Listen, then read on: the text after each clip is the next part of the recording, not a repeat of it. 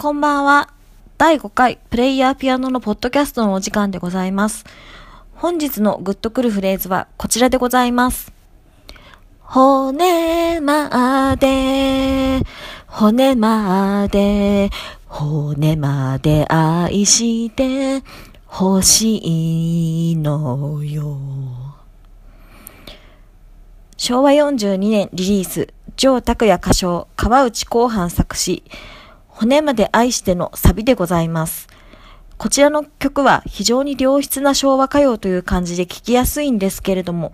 歌詞がですね、私にはちょっとベタついているというか、まあこんなに尽くした私をなぜ裏切るの？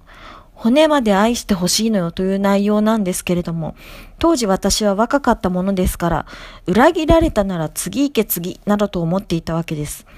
しかし、ある本がきっかけで、この歌の歌詞の背景を知り、この歌への印象がガラッと変わるんですね。この本こそが竹熊健太郎氏による聞き書き集、べらぼうな人々でございます。戦後、サブカルチャー偉人伝と銘打ったこの本に、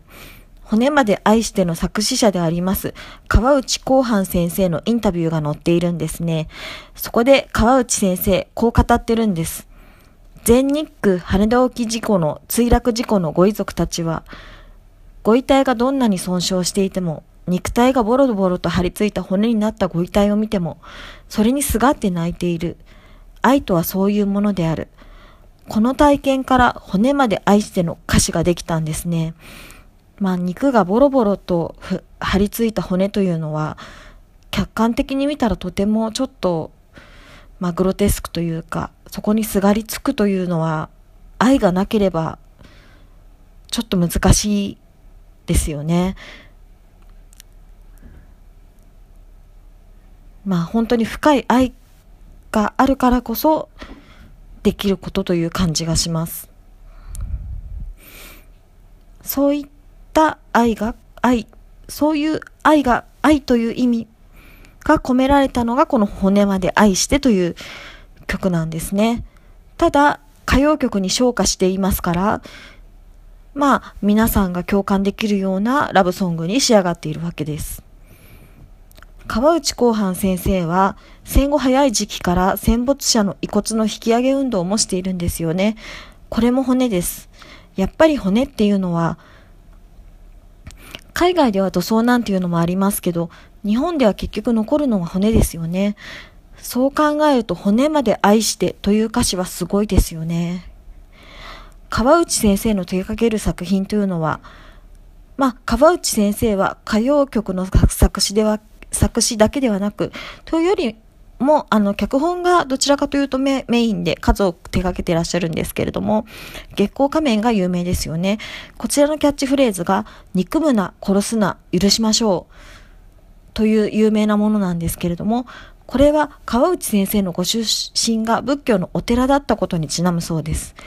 川内先生、政治家の大物との交流もございますし、まあ、黒い噂もいっぱいありますけれども、基本は平和の人、愛の人なんですね。晩年は森進一おふくろさん騒動なのでマスコミを騒がせました。でも、川